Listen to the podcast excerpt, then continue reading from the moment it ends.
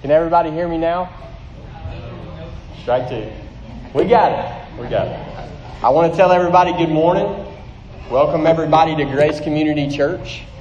And we are continuing our study in the book of Genesis as a local church. So if you have your Bibles this morning, I want to invite you to turn to Genesis 15.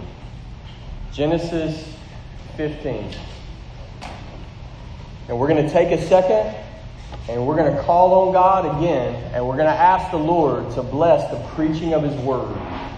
Ask the Lord to bless, bless the preaching of His Word. Let's pray. Father, we come to you today, Lord. And we gather again, Lord, as a hungry people and as a needy people, God. And we confess that to you today, Lord. That we need to see you, Lord. We need to see you. And we ask you, God, to draw near to us today, Lord, and to be faithful to us again. God, many times, Lord, you have displayed your faithfulness to us, God, and you have given us exactly what we needed from your word. God, and we ask that you would do that again, Lord, in our midst. Father, we just say to you, Lord, that your word, we believe that your word is freedom for the slave. God, make that true in our midst this morning, God. Cause your word to go forth with such power and such authority, Lord, that it sets captives free today. Free from sin, free from Satan. Father, we tell you, Lord, that we need to see Jesus yet again today, God, and we ask you to exalt Christ in our midst, Lord. Holy Spirit, visit us, God, as we give attention to this text and to this passage. We ask you to exalt Jesus. Make Christ and his, his work glorious to us, Lord. Help us to see it rightly today. God, help us to give attention to your word. God, we ask for the help that only you can give, God, the help of your Holy Spirit, both in preaching and in hearing. God, come glorify your name today. In Jesus' name we pray. Amen. Right, if you have your Bibles, go ahead and turn to Genesis chapter 15. Genesis chapter 15.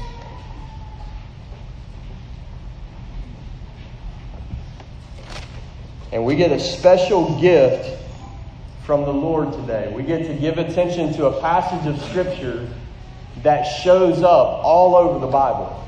Okay?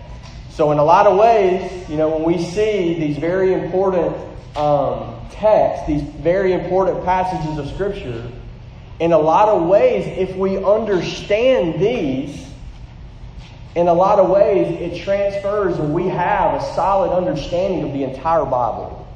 And this is certainly true of Genesis chapter 15. So I want to say a few things to make sure we understand where we're going as a local church today. And this is a perfect setting for these baptisms that we're about to have some brothers and sisters in Christ that are about to take their boast in the Lord.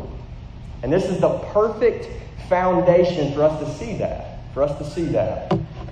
The passage that we get to study today we get the privilege of doing this, privilege of considering Genesis 15. It's a privilege because this text answers the greatest question that humans face. Okay? It asks and it answers our greatest problem.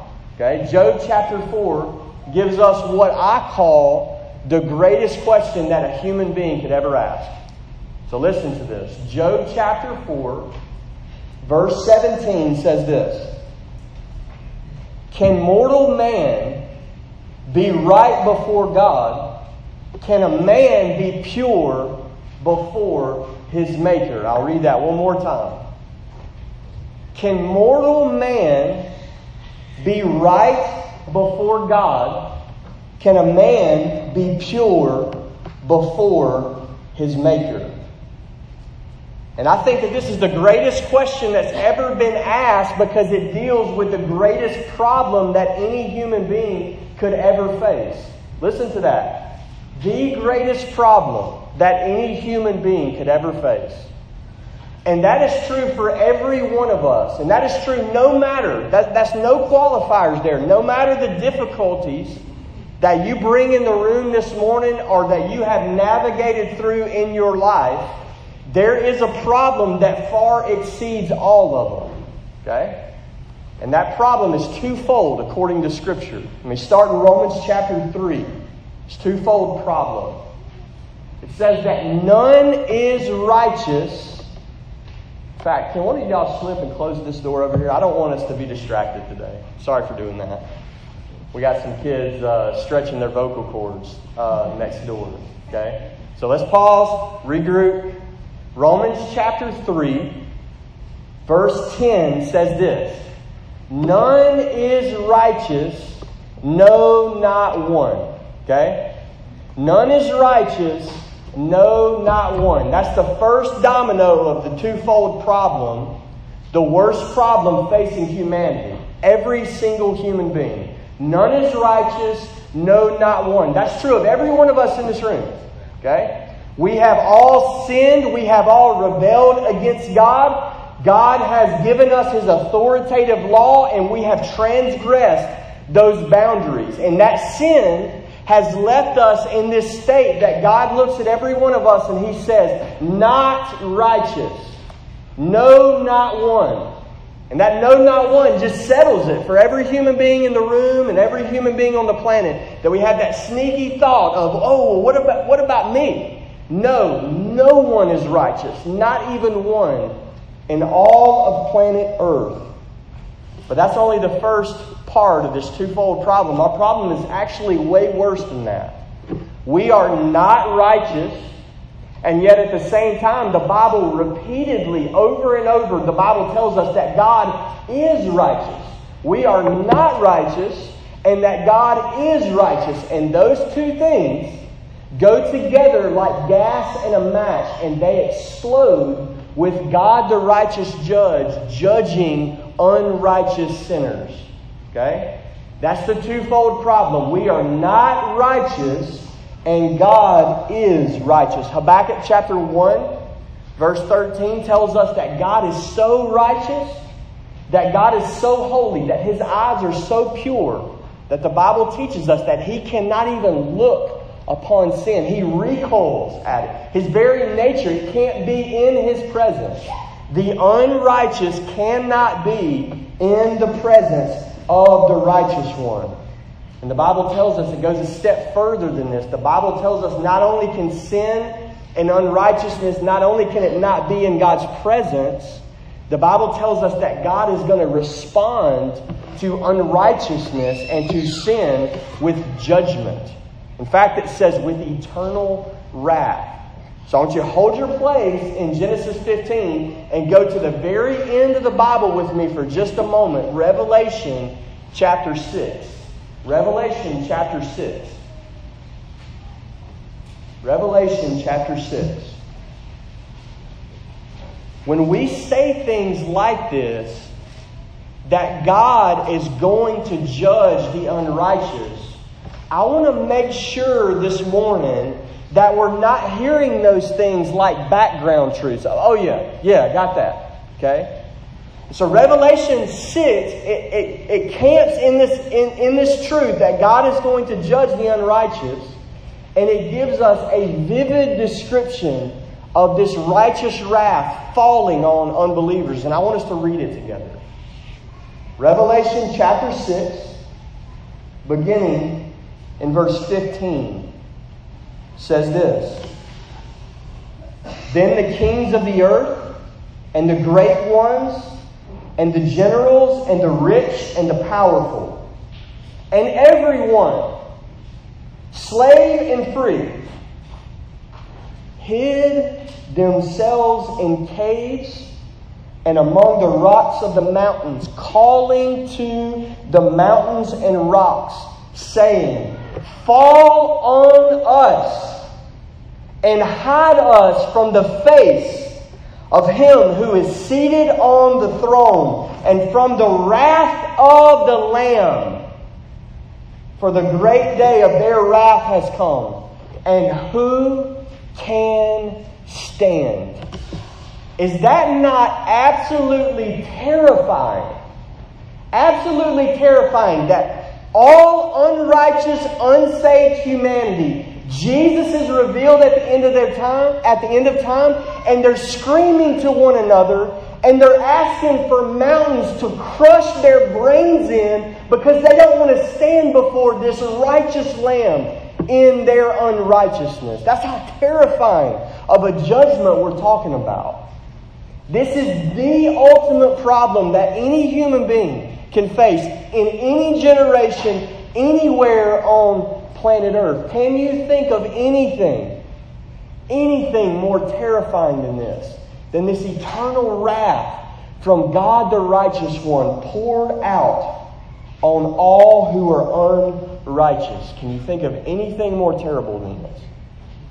So then you see, from the end, you pull it back into today and you see just how important this question is touches the very core of our need. Can mortal man be right before God? Can a man be pure before his Maker? Because if there's not an answer to that question, then every one of us are doomed.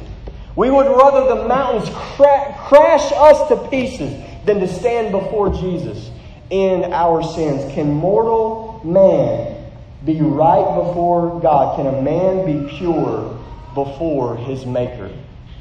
The Bible's answer to that question is yes. Yes. Man can be right before God, and there is a way for man to be pure before his Maker. But here's the catch there's only one way. There's only one way that this works that the unrighteous, and that's every single one of us, there's only one way that the unrighteous are made right with God. And Genesis 15 reveals that one way. Genesis 15 reveals that pattern by which holy God makes unrighteous sinners right with Him. And this pattern is the only way it ever works. Okay? We're going to see that by the time that we're done, that this is the only way Genesis to Revelation and even to this day, this is the only way that sinful human beings have ever been made right with God. And so now the stakes are set, right? Now we got some some some meat on man. I need to understand what God says in Genesis 15 because it's the only way that unrighteous men and women can be made right with God. And so with that in view, Let's read our text together this morning. Let's read our text together. Genesis 15. We're going to call this the gospel according to the book of Genesis. So you've heard about the gospel according to the book of Matthew, I mean, the gospel according to Matthew, according to Mark, according to Luke, and according to John. This is the gospel according to Genesis. Genesis 15, verse 1. Let's read our text together. This is what the Lord says. After these things, the word of the Lord came to Abram in a vision. Fear not, Abram, I am your shield. Your reward shall be very great. But Abram said, O Lord God, what will you give me? For I continue childless, and the heir of my house is Eliezer of Damascus. And Abram said, Behold, you have given me no offspring, and a member of my household will be my heir. And behold, the word of the Lord came to him. This man shall not be your heir, your very own son shall be your heir. And he brought him outside and said, Look toward heaven and number the stars, if you are able to number them. And then he said to him, So shall your offspring be. And he believed the Lord, and he counted it to him as righteousness. Our prayer is that God would bless the preaching of his word. So let's get oriented for just a moment of where we're at in Genesis 15. We're not going to spend much time here, okay? But we're jumping into the middle of Abram's life in Genesis 15. And this is on the backside of, of Genesis chapter 14, where Abram goes to war against four kings. And he experienced this, this great military victory with just over 300 men. He goes to rescue his, his captive nephew Lot, and he slaughters four kings and their armies. Supernatural military victory. But Abram also, in that same chapter, he experienced a spiritual victory. If you're here last week, you know how this, this went. He, after the military victory, the king of Sodom offers Abram, he offers him the spoils of war. Okay? And Abram refuses those spoils from the king of Sodom, and he refuses them for spiritual reasons because he's got faith in the Lord God. And he looks at the king of Sodom and he refuses those spoils lest everybody else say that the king of Sodom is the one that made Abram rich. So Abram refused that spoil because he had faith in God. He didn't want to move forward in, the, in, in, acquiring the land apart from God doing that on his behalf. He didn't want to take a step in the flesh. So he said no to the king of Sodom and he trusted God. And that's exactly where we come in in Genesis chapter 15. Verse 1 says, After these things, after that stuff, after that military victory, after that spiritual victory that Abram experienced, the Lord speaks to him. The Lord speaks to him in verse 1. Word of God comes to Abram, verse 1. And God tells him two things. He promises to Abram that God is going to, he says, Abram, I'm going to be your shield. Okay? That's a promise of protection. Now, I want you to put yourself in Abram's place. God uses you and 300 people to go and, and slaughter the armies of four kings in Mesopotamia. And even the most spiritual among us, okay? that sits on you for a while and you're praising God and you're thanking God for what He did. Couple of days, couple of weeks, couple of months go by and these thoughts start coming of, man, what happens if the rest of the Mesopotamian army hears about what I did? What happens if they regroup and rally and come back for some retaliation? I got 300 men. You see that?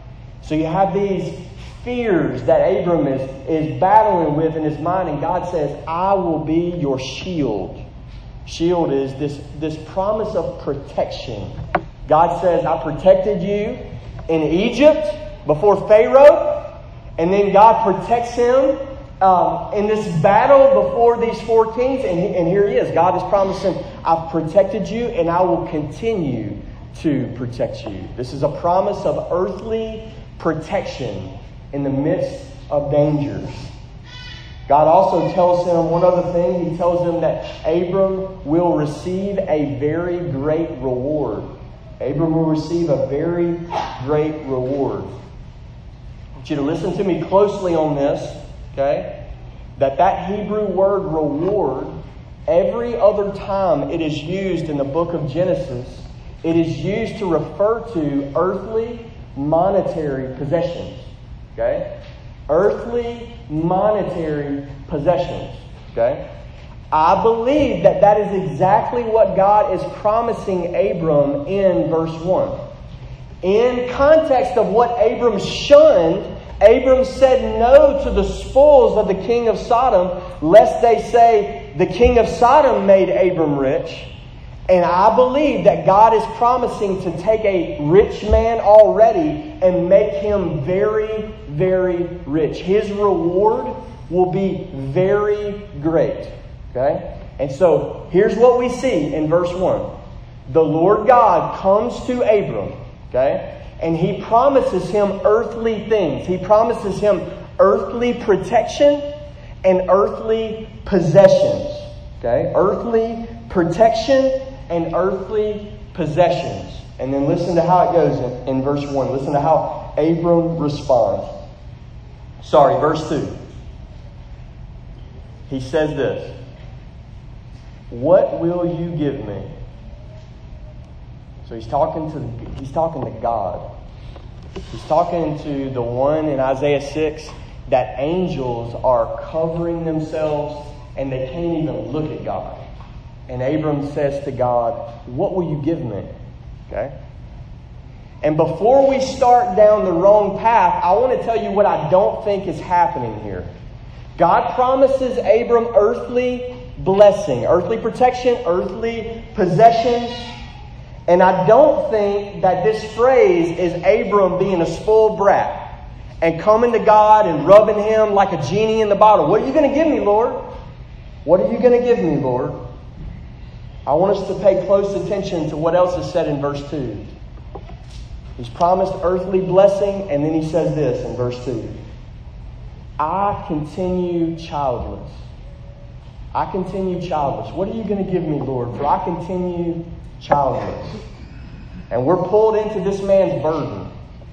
Okay, in verse 2, we're pulled into Abram has got has received promises in verse 1, but in verse 2, he's discerning that something is missing in the promises of verse 1. Something is deficient. Can y'all hear me? That's interesting. All right, we'll go with the.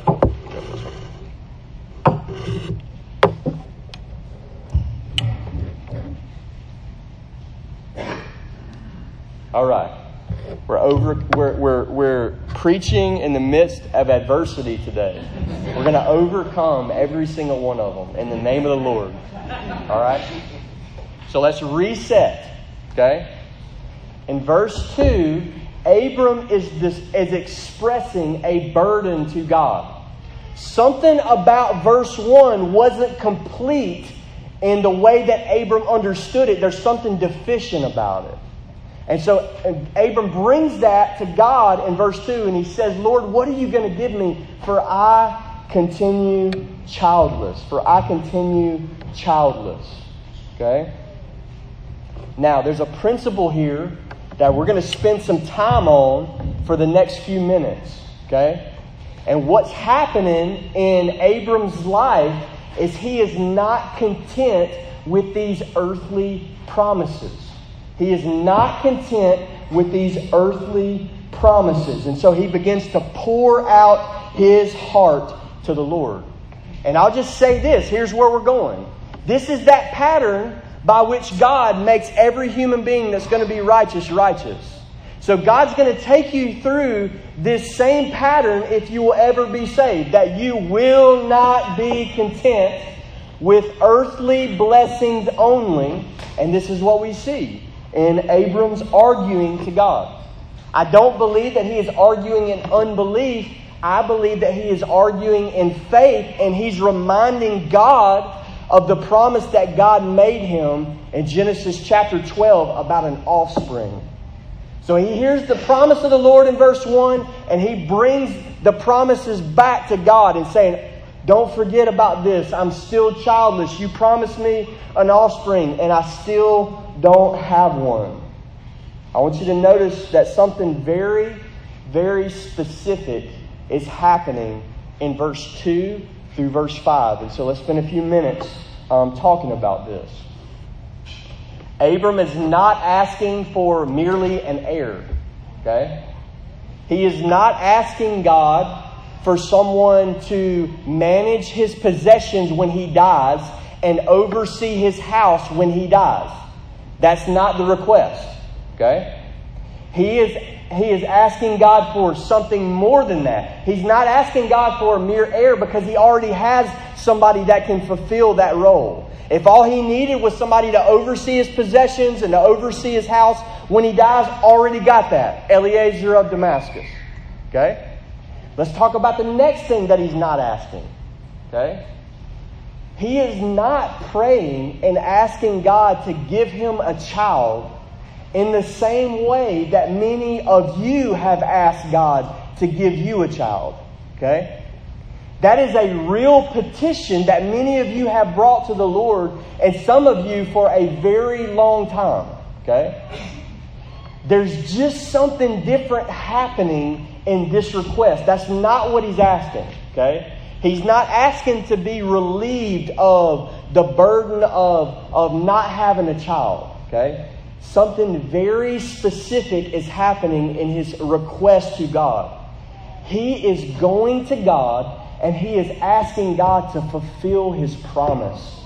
God promised Abram an offspring, and Abram is asking God to fulfill that promise. That promise is still not fulfilled, Lord. I'm still childless.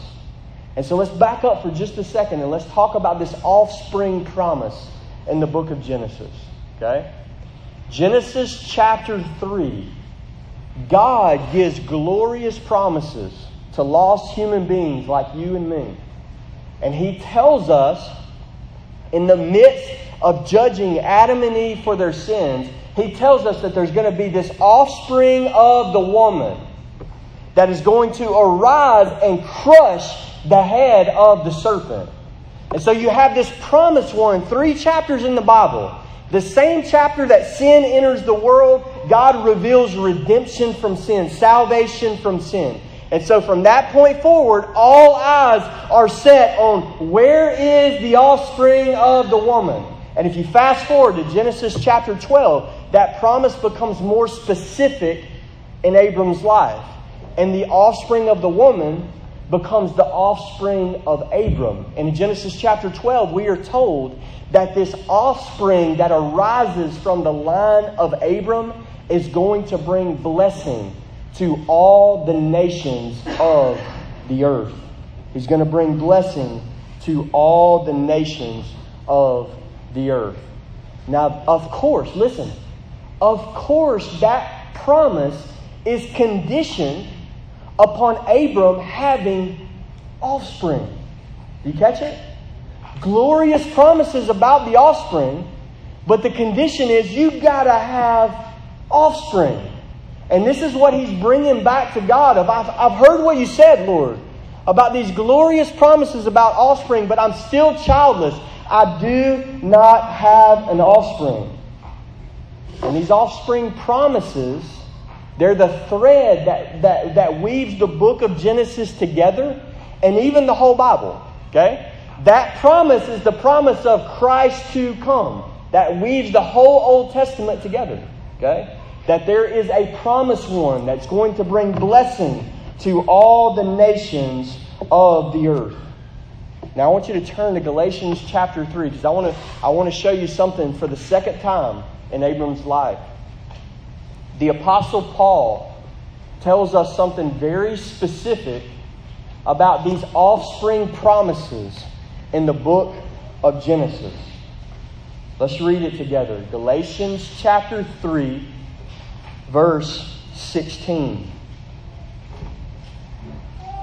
says this Now the promises were made to Abram and to his offspring.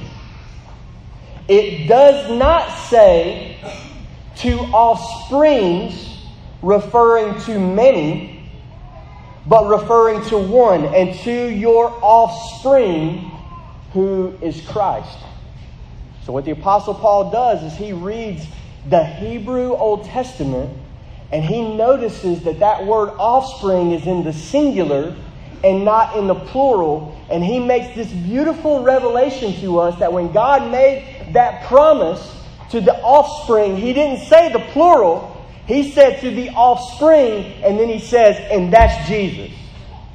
And so we get this tremendous amount of light cast back into the Old Testament that the offspring promises that God continues coming back to in Abram's life are specific prophecies to one singular individual, the Lord Jesus Christ.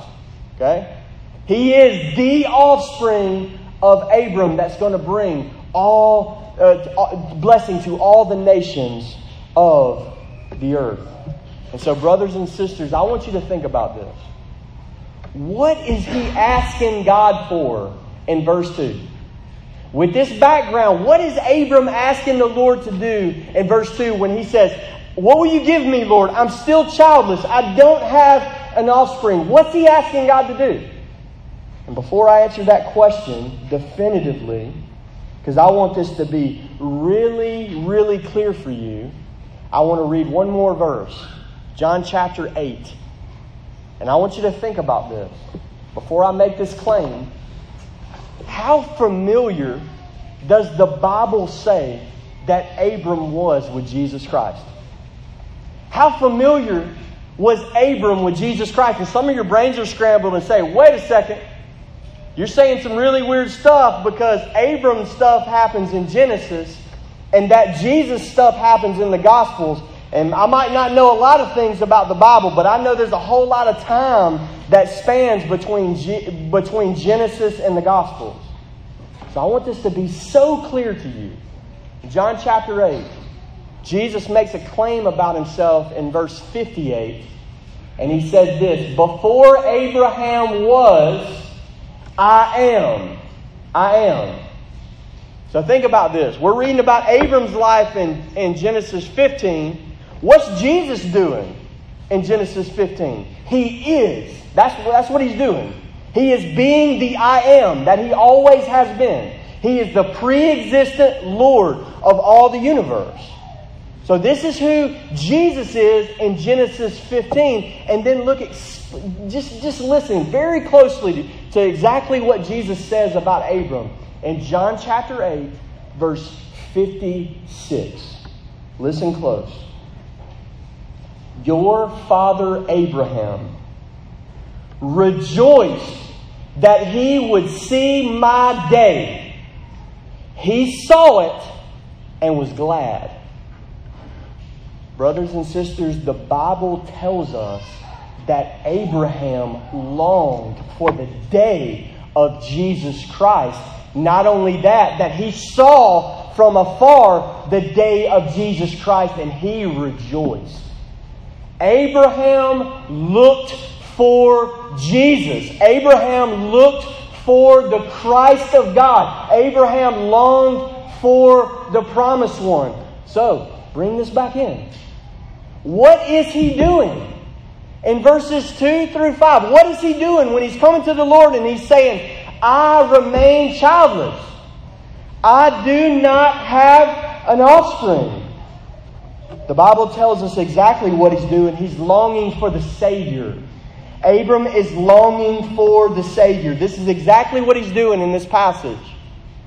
Listen to this. A pastor named Donald Barnhouse, he says, Abram is not grieving merely for the absence of an heir, but for an heir who is to bring forth the Messiah but for an heir who is to bring forth the Messiah. So I want us to, I want us to see this very clearly. Abram is longing for Jesus. He's longing for Jesus. And think about what we've said so far. Verse 1 God promises Abram earthly blessings. I'm going to protect you and I'm going to prosper you protection and possessions. And his very next move is this that stuff doesn't mean anything to me apart from Jesus. Where is the promise of the Messiah? Where is the promise of the Messiah? Do you see this? Okay, this is not spoiled brat. This is I got to have Christ. I need Jesus. He is laying aside the earthly promises as deficient without the promise of the Messiah who comes through the offspring of Abram. He is longing for Christ to be brought forth. So let's pause right there and let's learn a principle of what it means to be right with God. Abram was not content with an earthly portion in verse 1. Here's the problem. As we look out into the world that we live in, many people are content with the earthly blessings that are promised in verse 1. And so for Abram, it wasn't enough for him. He had to have Jesus. But here's the problem. The thing that we're almost always confronting is those things are enough for me, and I don't need Christ. And I don't need Christ. I want us to learn this lesson well this morning. That if someone is to ever be saved, they go through this process that they are not content with the things of this world only. They must have Jesus Christ. And if they don't have Him, everything else doesn't mean anything to them. This is how God saves a man. This is how God saves a woman. He strips them of this earthly view of looking at things, and their treasure and their portion becomes Jesus, the Messiah, the promised one of God. A long life, a wealthy life, a healthy life, a secure life, it meant nothing to Abram unless he could participate in the one who would bring blessing to all the nations of the earth. An old Scottish pastor named Robert Candlish says this. He pictures Abram pouring out his heart to the Lord. And he says, Lord, my time is running out. Lord, I am almost dead. And then he says, Lord, where is the promise of the Savior? Where is the promise of the Savior? He is longing for the seed, the promised one, the deliverer. And I want to say this whatever you have learned about being blessed by God, and however you would answer that question, has God blessed you, sir? Has God blessed you, ma'am? Whatever you have learned about what it means to be blessed by God, you better have learned this lesson. Okay? That earthly blessing from God, apart from the blessing of Jesus Christ, means nothing. Nothing. You hear this all the time. Lord blessed me and gave me a good deal on a car. Lord blessed me and gave me a promotion at work. Lord blessed me and gave me a bigger house. Lord blessed me, healed this disease, touched that situation in my family. Lord blessed me and did this. Lord blessed me and did that. Does it ever turn the corner and the Lord blessed me and gave me Jesus Christ and He's enough for me? God has blessed me for eternity in Jesus Christ. My sins have been washed away, and I have been given the perfect righteousness of the Savior. Is that how you think about blessing? The Bible thinks about it in a very different way than the church culture that we are, we are part of thinks about blessing. The prosperity gospel gets this exactly opposite. Exactly opposite. And I don't just want to pick on that. I want it, I want it to land on us in this room. Okay? Of these thoughts that come into our mind. Lord, uh, give me this. Lord, I'd be really happy if you gave me that. Instead of hallelujah, all I have is Jesus Christ. God has given me Christ. He's given me the reward and the eternal riches. What's wrong with the prosperity gospel is that it stops at verse 1 and it says, God will give you stuff. God will give you a long life. God will give you a healthy life. God will give you stuff cars, money, promotion. And Abram sits that stuff to the side and says, That stuff doesn't mean anything to me apart from salvation from sin that can only come through Jesus Christ. Mark chapter 8, verse 36, Jesus says this this way. He says, For what does it profit a man to gain the whole world and forfeit his soul? So tease that principle out. What would it profit a man to live to be 250 years old? What would it profit a man to be insulated from every kind of earthly suffering that you could possibly imagine? Sickness, disappointment, what would it profit a man to have boo-koodles and boo-koodles of possessions in this world if one thing happens, if he forfeits his soul? And Jesus says it, it, the, the implication is this that it profits a man nothing. Nothing. And this is exactly what we see happening in Abram's life. And we have to learn to think about blessing like Abram thinks about blessing. Okay? The way the Bible talks about being blessed by God is being blessed in Jesus Christ. In fact, listen to how it says it in Romans 4. Is this what you mean when you say God has blessed me? Romans chapter 4, verse 7 and 8. Blessed are those whose lawless deeds are forgiven and whose sins are covered. Blessed is the man against whom the Lord does not count his sin. That's what it means to be blessed by God. Picture a millionaire arguing with a homeless man, and the millionaire says, God has given me millions. I've been blessed by God. And the homeless man says, The Lord has taken my sins away and has not imputed them to me, I've been blessed by God. The Bible says the homeless man who has forgiveness of sins has been blessed by God eternally, forever. This is the same thing that we're seeing play out in Abram's life. Not an earthly portion, but he wants Jesus. Where is the promise of the Savior? It's his plea to God. And God responds to his plea for the Messiah in verse 4. And he gives him a prophecy that brings Abram tremendous assurance. Verse 4 says this Your very own son shall be your heir. Your very own son shall be your heir.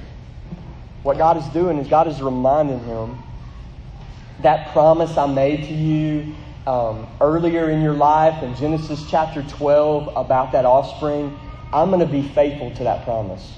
That promise is coming forth. That promise is going to be fulfilled. You can take that one to the bank. God is, God is encouraging him. In the middle of Abram trying to reconcile these things, if you promise the offspring, but I don't see it, God says you're going to get it. You're going to see it. It's going to come from your own body. So this is a this is a reminder for us that our God is faithful, that his word is his bond, that it is impossible for God to lie, and that means it's impossible for God's word not to bring forth into fulfillment. And the sooner that we can learn that as followers of Christ, the better. That our God is faithful. His word will never be broken. Listen to how this is said in Joshua chapter 23. Verse 14, he says this And now I am about to go the way of all the earth. And you know in your hearts and souls, all of you, that not one word has failed of all the good things that the Lord your God promised concerning you. All have come to pass for you, not one of them has failed. Brothers and sisters, that's the same thing that we will experience. It is just a matter of time that there is not one thing that God has promised to us that's going to fall to the ground because He's faithful. So the Lord is reminding Abram that I'm faithful. I'm a promise making and a promise keeping God. And then in verse 5, this faithful God, He walks Abram outside and He gives him, gives him just a glimpse of, of what He's about to do in Abram's life. Verse 5, we read these words tells him to look to the sky, look toward heaven, number the stars if you are able to number them. Then he said to him, So shall your offspring be. So once you get that picture in your mind, you know, just imagine just boo koodles of stars in the sky. You got no chance of counting them. That's not the point, you know. Um, you got no chance of counting them, and God is just encouraging you. Look at that. If you're able to number them, so shall your offspring be. Now, I want to make sure we understand this because that word offspring showed up again. Okay? And something very interesting is happening in this promise because the same thing that the Apostle Paul told us about that word is happening here again. Paul knows what he's talking about. He says this So shall your offspring be. Singular figure okay, is going to come from Abram's line that is going to be multiplied like the stars of the universe. Okay? Not so shall your offsprings be, but so shall your offspring be. So I want this to be very explicit in your mind that in verse 5, God is talking to Abram about the Messiah. He is talking to Abram about the Christ to come. He is talking to Abram specific promise about Jesus. Okay? So shall your offspring be. Singular figure multiplied like the stars of the universe. And that's the setting for verse 6. God is talking to Abram about the Messiah. Abram has sought God about the Messiah. And then you get to verse 6. And verse 6 asks and answers that question that we started with How can mortal man be right before God? Can a man be pure before his Maker? And verse 6 reveals this truth, this doctrine, this way that God deals with sinful human beings that we call justification by faith. Justification by faith. But that doesn't make the sense that it needs to make unless you drop it in the context of we are explicitly talking about Jesus. God is talking to Abram about Jesus, and then we get the pattern by which God will save sinners. In fact, this is a pattern that never changes. From Genesis to Revelation, this is how sinful men and sinful women are made right with God. This is the only way it happens. He believed the Lord, and it was counted to him as righteousness. He believed the Lord, and he counted it to him as righteousness. I want to mention three things from that sentence. He believed the Lord, and it was counted to him as righteousness. What do you know about that phrase? Has God revealed the glorious gospel of Jesus Christ to you through that phrase, through that sentence? So I want to mention three things. I want us to see from this phrase in verse 6, I want us to see that Abram was saved by grace alone. By grace alone. By grace alone. So let's remember what we've already said about Abram and about every one of us about everybody else in the universe, what does God say? Romans 3. None is righteous. No, not one. What about Abram? No, not Abram. No, not one. And so what we see here is we see a picture of God make, taking an unrighteous man and God counting that unrighteous man as righteous. Okay? This is the grace of God. Abram did not earn that declaration that God made about him. Okay? Abram is not a morally perfect man that earned God saying, Yeah, you're just a righteous man. The very opposite is true. Abram is an unrighteous man and an ungodly man who responds in a very specific way to God. And that specific response draws down justification in Abram's life, a, a status of righteousness. And so this is grace. This is grace. Abram is saved by grace alone, apart from works. He did not earn, merit that status of righteousness. God gave it to him as a gift. And that was an instantaneous thing that this man experienced. That in a millisecond, in a moment, every sin, every rebellion that that man had ever committed or would ever commit is wiped off the record of his life before the judgment of God. All of his sins in a moment are forgiven. They're done away with. God will never remember them again. But justification is even better than that, right? Because he doesn't say his faith was counted to him as forgiveness. It says his faith was counted to him as righteousness. Not only all, is all his bad stuff slid to the side, and God never remembers his rebellions anymore. In a millisecond and in a moment, before these stars that are spread out in the heavens, God grants him the righteous record of Jesus himself, perfect righteousness. And from that moment forward, this is how God relates to Abram. It never changes. Abram is as righteous as Jesus is because Abram is given Jesus' righteousness, the very righteousness of God. And I want to remind us that's the same thing that happened to us. That is the same thing that happened to us many thousands of years later. In fact, Romans chapter 4, at the end of chapter 4, says this the phrase, it was counted to him, was not written for his sake alone, but for ours also who believe in Jesus. That this story is for us. This is how God deals with us, even in the New Testament and even this day. He reckons us righteous through faith in Jesus. Righteousness from God. Justification. And I want to just mention something beautiful, beautiful reminder to the people of God. When it says that his faith was counted to him as righteousness, there's something that we need to understand about justification. There's a lot of things we need to understand. But one of the things that we need, you know, just driven into our heart is that justification does not happen in degrees. It does not happen in degrees. It's not like some other things in the Christian life of some believers can be more mature than other believers, more sanctified in a sense than other believers. They can be further along in their growth than other believers. Not so with justification. There's no degrees to it. Everyone who responds to the gospel of the grace of God is given the righteousness of Jesus Christ.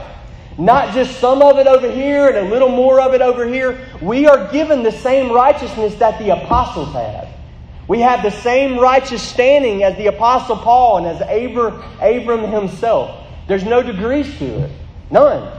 And even think about it like this that today, if you are righteous before God, all your sins have been removed, and He sees you as perfectly obedient, the, the obedience of Jesus Christ imputed to you by faith. Listen, this is a, this is a mind blowing reality. 10 million years from now, you will not be more justified. You will not be more justified in 10 million years than you are today. Jesus died for you and He said, It is finished. It's done. It is a finished work in our life. That all that other stuff that God has called us to do, we do it with this knowledge that we are righteous before God. Our sins are forgiven, that God sees me as righteous for Jesus' sake. Never be more righteous, more justified than you are right now in this moment. Man, the Lord could wake us up to that. Wake us up to the glory of what has happened to us. He was saved by grace alone. By grace alone. If you have not experienced that gift of righteousness, that counted righteous, then the first thing that we talked about today is the only thing that you can expect. Okay? The only thing that you can expect if you are unrighteous is to see the righteous Lamb of God in eternity and to stand before Him in your unrighteousness. The only hope for you to be right with God is through being counted righteous by the grace of God. It is the complete opposite of works. Complete opposite of works. We'll talk about that more in just a minute.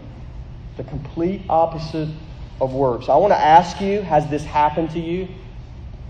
Has this happened to you? Have you been counted righteous? And I'll just say this again. I feel like somebody in this room needs to hear this, okay? If this has not happened to you, I don't care what you believe. I don't care what you believe, okay? What you believe and what the Bible says, the Bible wins. The Bible has authority. God says something that trumps you. God made you, He gives you breath. The very moment that God wills it, you will depart from this world. You're just a puny little finite creature. You disagree with God, He wins. And if this has not happened to you, I want to remind you of this that it will, it will, it's not like it might happen. It's not like this is your theory. God says that you will call out to the mountains and you will rather the mountains crush your brains in than see Jesus Christ, the righteous one, in your unrighteousness. You will be terrified. You will call under rocks on that day. This is how bad you need this justification. It's the eternal gift of God by the grace of God.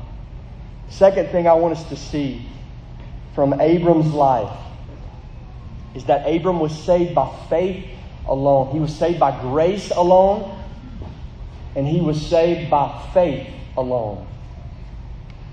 Now, this was really interesting to me as I studied this passage and very encouraging to me. Okay? And here's kind of the thought process that I went through as I studied through this passage of Scripture. Okay? Abram is saved by faith alone. And here's the, here's, here's the first thing I thought about Genesis 15, Abram believed God. Abram believed the Lord. Genesis 15, 6. But here's the deal that's not the first time that Abram has, has believed God. Okay, this is not the first time that Abram has faith. And we know that from Hebrews chapter 11, commenting back on Abram's life. So listen to this. In Hebrews chapter 11, verse 8, we read this By faith, Abram obeyed when he was called to go out to a place that he was to receive as an inheritance. What is he talking about there? He's talking about Genesis chapter 12. We taught on that several weeks ago. That when Abram responded to the call of God, he, he had faith. He believed God. He, he responded to that call. By faith, he obeyed. And so that sets the, the mind rolling, right? Of if Abram had faith already, why is Moses drawing attention in verse 15? And why does he want us to know that this is what faith that justifies looks like? Why doesn't he show us that lesson in Genesis 12? Why does it come to us in Genesis 15? That question arrested my mind for several hours this week. Why this? Why now? Why not other places? Many other places in Genesis 12 through 25 where Abram believes God. And I think there's two answers to that question. And the first, I think, is this. Okay? That as Abram's faith shows up in those other places in Genesis 12 through 25, they're intermingled with his works. They're intermingled with his works. So in Genesis 12, Abram believes God, but he also responds to God's call. Or think about Genesis 22, where God says, Go to the mountain of Moriah and, and offer your only son as a sacrifice. Abram certainly believes God when he says that, but he also leaves and goes and does it. So, other places in Genesis, his faith and his works are mingled together. You see that? So when Moses wants us to know about the way to be right with God, he picks one place in Genesis where there's no question about it. All we see in Genesis 15 is faith alone and no works from Abram. No works from Abram. In fact, in fact, next week we're going to talk about this. In Genesis chapter 15, just so we get this, make sure we have it, God puts Abram to sleep next week, just so we all understand he's not bringing anything to the table. Okay? It is faith alone. Okay? A simple response to the promise of God about the Messiah in verse 5. And so I, was, I just want to say this. Okay? I think that this is something that God wants us to know from the very beginning of the Bible that the way sinners will be justified, the way sinners will be made right with God, is faith alone. Faith alone, apart from works. Now, many of you may have heard that phrase from the Protestant Reformation, and I just want to tell you this, okay? That's not a Protestant Reformation thing, that's a Genesis 15 thing. Okay, we, we got Protestant Reformation trumped by about 5,000 years, okay? Genesis chapter 15 Moses wants us to understand that this righteousness was counted by faith alone. He does nothing. He does nothing of merit. He does nothing of works. He just believes the promise of God about the Messiah. Believes the promise of God about the Messiah. Why has God ordained that He justify sinners by faith alone apart from works? And the Bible actually answers that question very clearly. That God, from the very beginning, determined that He would save sinners in such a way that only He would get the glory for their salvation. if he allowed works to be brought to the table, it would open up the door to what is called human boasting. Lord, look what I did. Got baptized when I was 15. Been into church since I was 7. Lord, look what I did. I do this. You know, I give this much money to the church. I'm always generous to, to these people. Look what I did. It opens up the door for us boasting in ourselves. Listen to how Romans says this. In Romans chapter 3, verse 27, he says, Then what becomes of our boasting? It is excluded. By what kind of law? By a law of works? No, but by the law of faith. By the law of faith. So when God makes justification by faith alone from the very beginning, He cuts the legs out from under us boasting in ourselves for our standing with God. And that tells us something else about if you're ever going to make it to heaven, if you're ever going to be right with God, the only way that you're going to get there is not by boasting in yourself, turning your back on your own works, and boasting only in Jesus Christ. Faith that justifies is faith alone apart from works. Faith alone apart from works. In fact, the Bible promises anyone, this is even a thought in your mind or a subtle temptation in your mind of you're not that bad, or, you know, uh, God knows your heart. Um, uh, deep down, God knows that you're doing the best that you can. If that's what you're banking on to be right with God, that God knows you're trying your best, that works in so many other human scenarios that you do your best and, and you're accepted. It works in school, works in a lot of workplaces, works in a parent child relationship, do your best and you will be accepted. But I'm telling you, on the authority of the Word of God, that does not work with God. Listen to me. Do your best, and God will reject you. He will reject you. Why? None is righteous, no, not one. Your best ain't good enough for God. It doesn't come by works. Your works are tainted with human sin. He is the Holy One. He will reject you. Do not bring your works to God. Trust in the Lord Jesus Christ. Romans chapter 3, verse 20. For by works of the law, listen, no human being will be justified in the sight of God, since through the law comes knowledge of sin.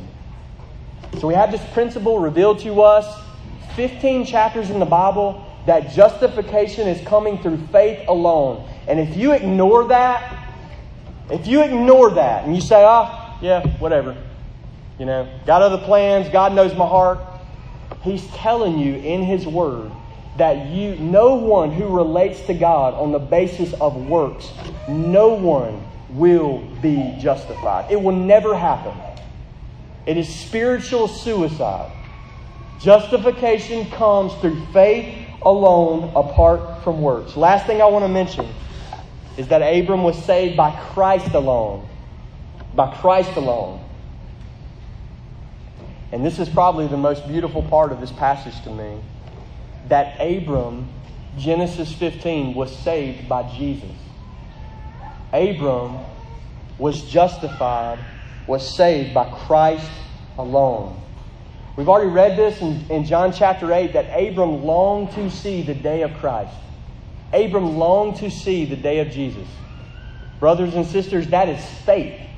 He is looking forward to, he is trusting in, he is longing for the promised Messiah. He has faith. But let's, let's talk about where this faith is landing in Abram's life. Okay? By definition, faith always looks away from itself. Okay? It always has an object that it terminates in. In fact, if it doesn't look away from itself to something else, faith ceases to be faith and becomes a work. Faith that doesn't look outward and that rests on itself is just another manifestation of human works. Faith always looks away from itself. Or another way to say this is that faith Saving faith always has an object. trusting in this thing, in this object. Okay? Which brings us back to the second reason why I think Moses zones in on Genesis chapter 15. Why not Genesis 12? Why not Genesis 22? Why this? Why here? Why now? If we're to understand justification, why do we get it from this story? And the second answer to that question is this is that he locates the faith that draws down the righteous judgment of God, the justification of God. He locates that in Abram directly responding to a promise about the Messiah. He locates that in verse 6 in a direct response of God talking to Abram about Jesus. So, what do we take from this? Okay?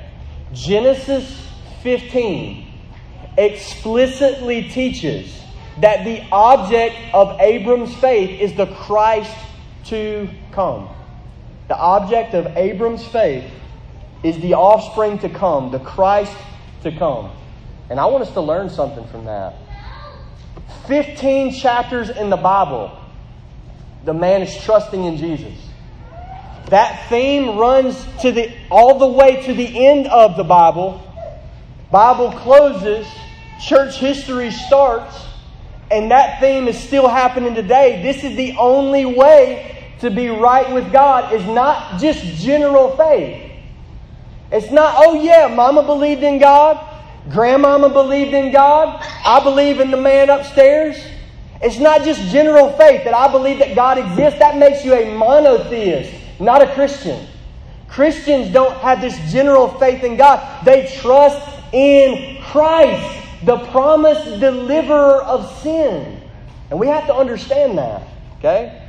Whatever else is true of saving faith, there are other things that are true. Whatever else is true, this is always true. Genesis to Revelation, the object of saving faith is Jesus Christ. It terminates on Him, and let me say this in Him alone. In Him alone.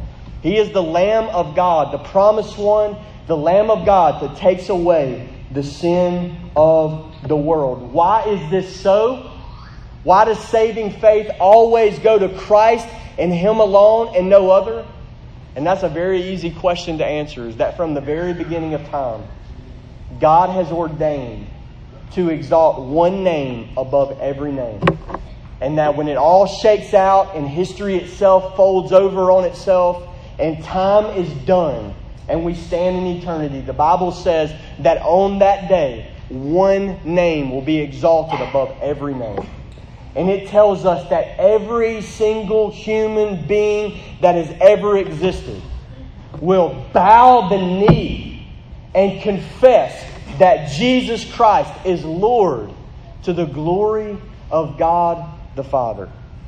This is God's plan before He even creates the world, is to exalt the Lord Jesus Christ. And so we'll pause right there and we'll close.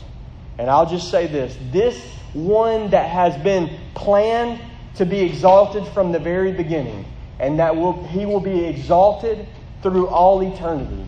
That's the one that you must deal with. Every single human being that's ever going to be made right with God, that's ever going to be made pure before their Maker, they must deal with Christ and no other. And there are going to be two responses to Jesus, and I'll just remind, them of, uh, remind you of them very briefly. In eternity, there will be two se- completely separate groups that respond to Jesus Christ. Everyone will respond but they will respond in a very different way. Those who ignore his glorious gospel will be introduced to Jesus Christ in sheer terror. Those are the ones who are asking for Mount Everest to crush them into a million pieces rather than they stand before Jesus Christ in glory. These are the unrighteous ones, the ones who have ignored this glorious gospel of Jesus Christ, and they are not right with God. And the Bible tells us of this other group, and this is us, the church of Jesus Christ, the unrighteous ones made righteous through the gracious work of Christ, through the glorious gospel of Christ. And the Bible tells us that our response to Jesus on that final day is going to be very different. They're going to, they're going to say, Hide me from him. And we're going to sing this song Worthy are you, Lord Jesus. Worthy are you, Lord Jesus. We're going to see him in glory. We're going to rejoice at his appearing. They're going to hide from him. He's going to crush he's going to crush them, but he's going to receive us. Worthy are you, Lord Jesus, for you were slain. And by your blood you ransomed people for God from every tribe and language and people and nation. And I'll close with this consideration. I just want to leave you with this. If this is your decision, okay, this is the one with whom you must deal, this eternal one, this glorious one. What in your life even matters? What in your life really even matters if you have not responded appropriately to Jesus Christ?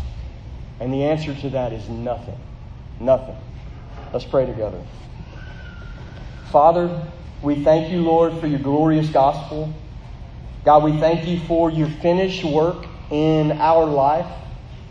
God, thank you that you have saved us from wrath, Lord that your salvation is not theoretical, Lord. You have plucked us from the fire, Lord, brands from the burning, Lord. God, we give you praise today for your finished work in our life.